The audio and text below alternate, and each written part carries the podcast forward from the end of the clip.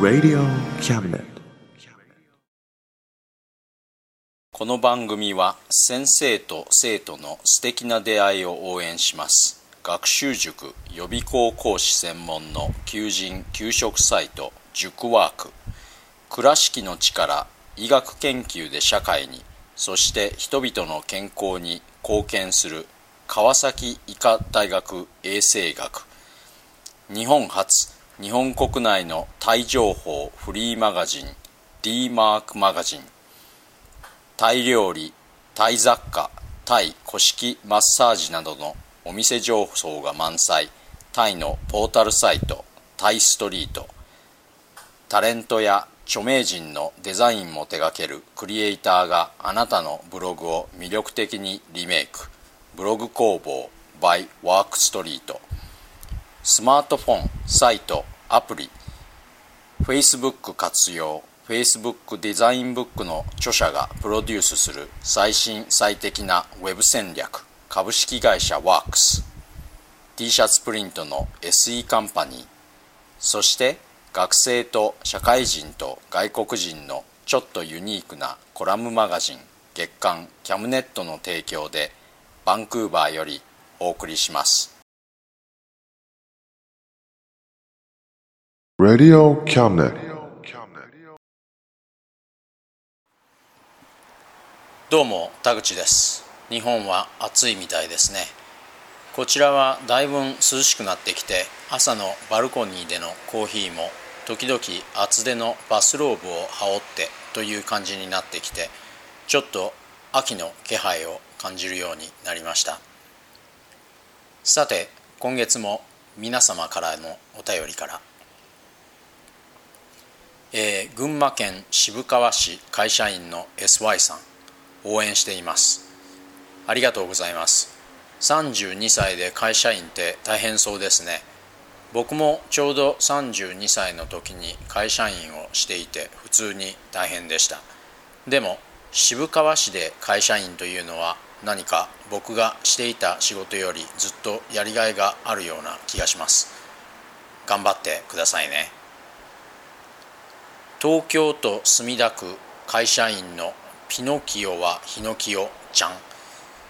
初中お見舞い申し上げます。田口先生いつもありがとうございます。これからもよろしくお願いします。こちらこそ初中お見舞い申し上げます。最後に初中お見舞いのハガキを誰かから受け取ったのはいつのことだったでしょう。もう30年以上も前のことかもしれません。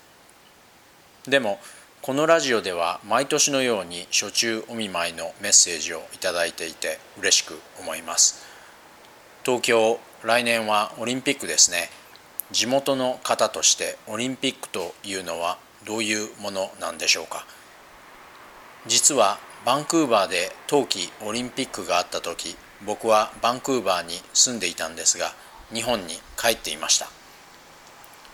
これからもよろしくお願いします。群馬県渋川市会社員の AO さん頑張ってください。はい頑張ります。いつもお便りありがとうございます。さて今月は子どものバイトについてです。前にも書いたんですが9月から子どもは大学生です。で地元の大学なのにどういうわけか寮で生活するということになったという話もしました。今回はその続きなんですが寮で生活するにあたって自分の自由に使えるお金が必要なので夏の間バイトをするということでこれにも僕は反対したんですが最終的にはまあ好きに捨てよということになって彼はバイトをしています。僕は常々子供のバイトというのにはあまりいい印象を持っていないんですね。バイトをして自分でお金を稼ぐとお金のありがたみがわかるというのが一般論としてあったりしますが少なくとも僕はそうじゃなかったですね。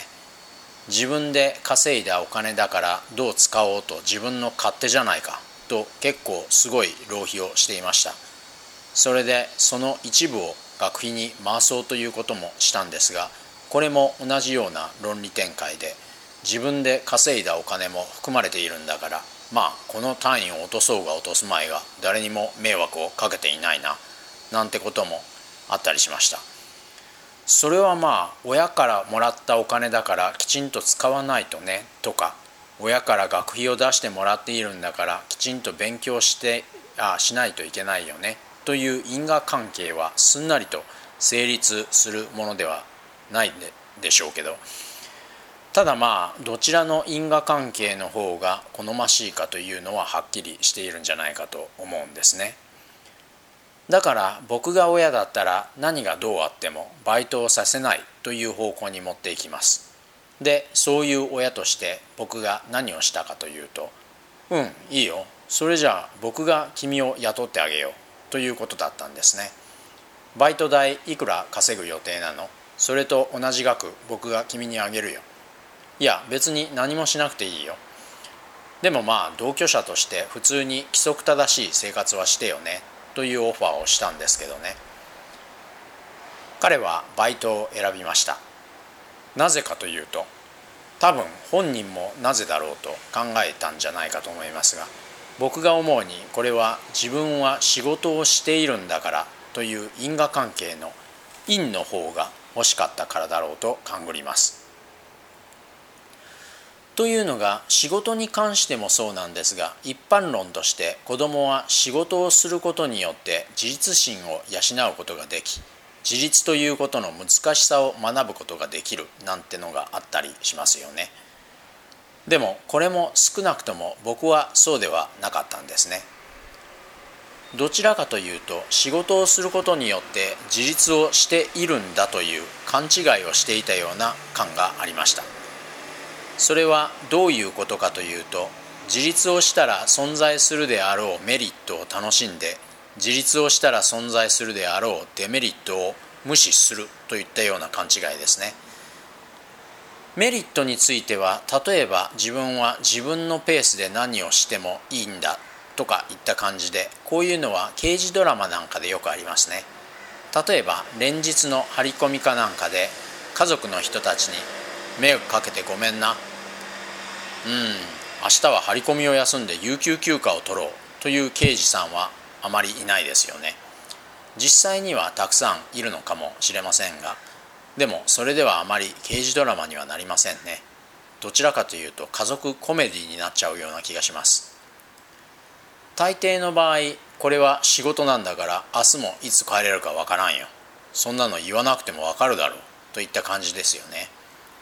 でも本当のところは家族の人たちも家事があったり仕事や学校に行ったりしてるんですからそういう自分だけが仕事をしているとか自分の仕事が最優先されるべきなんだという考え方はかなり問題がありますよね。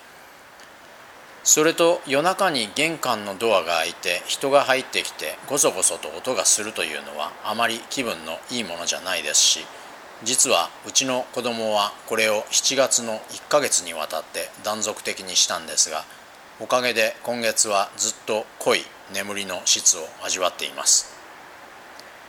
というのが今月は元妻が世話をしているんですね。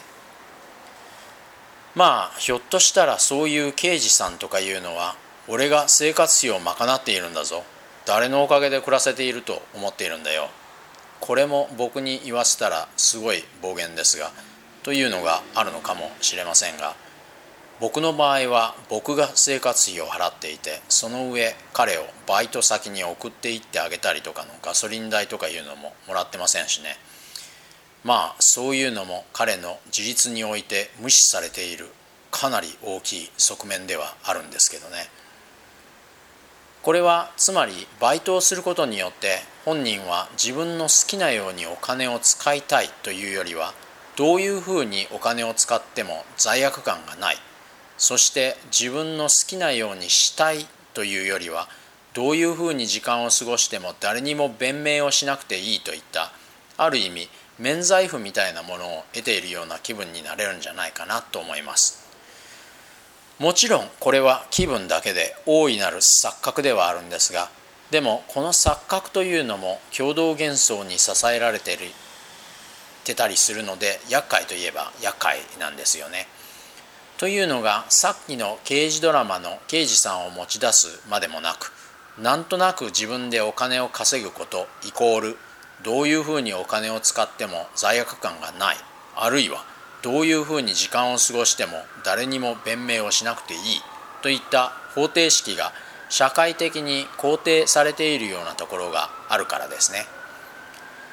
そしたらまあ大人たちも本当のところはお金のありがたみなんて全然分かってないし大人たちの自立もそういうのって本当の自立じゃないよっていうことになって最終的には親御さんたちにで一体僕たちが実践している何を子どもたちに教えたいんでしたっけ？って言いたくなりますよね。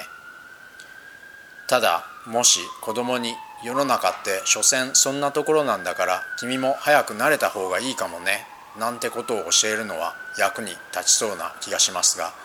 そういうのっていうのはかなりダークですね今月も最後までお付き合いいただきありがとうございました。まだ厳しい暑さが続くみたいですがご自愛くださいませそれではまた来月。お元気で。Radio Cabinet.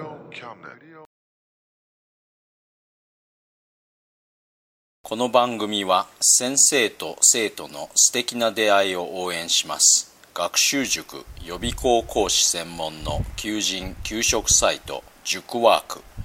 倉敷の力医学研究で社会にそして人々の健康に貢献する川崎医科大学衛生学。日本初日本国内のタイ情報フリーマガジン D マークマガジン。タイ料理タイ雑貨タイ古式マッサージなどのお店情報が満載。タイのポータルサイトタイストリート。タレントや著名人のデザインも手掛けるクリエイターがあなたのブログを魅力的にリメイク。ブログ工房 by ワークストリートスマートフォン、サイト、アプリ。Facebook 活用。Facebook デザインブックの著者がプロデュースする最新最適な Web 戦略。株式会社ワークス。T シャツプリントの SE カンパニー。そして学生と社会人と外国人のちょっとユニークなコラムマガジン。月刊キャムネットの提供でバンクーバーよりお送りしました。Radio Cabinet.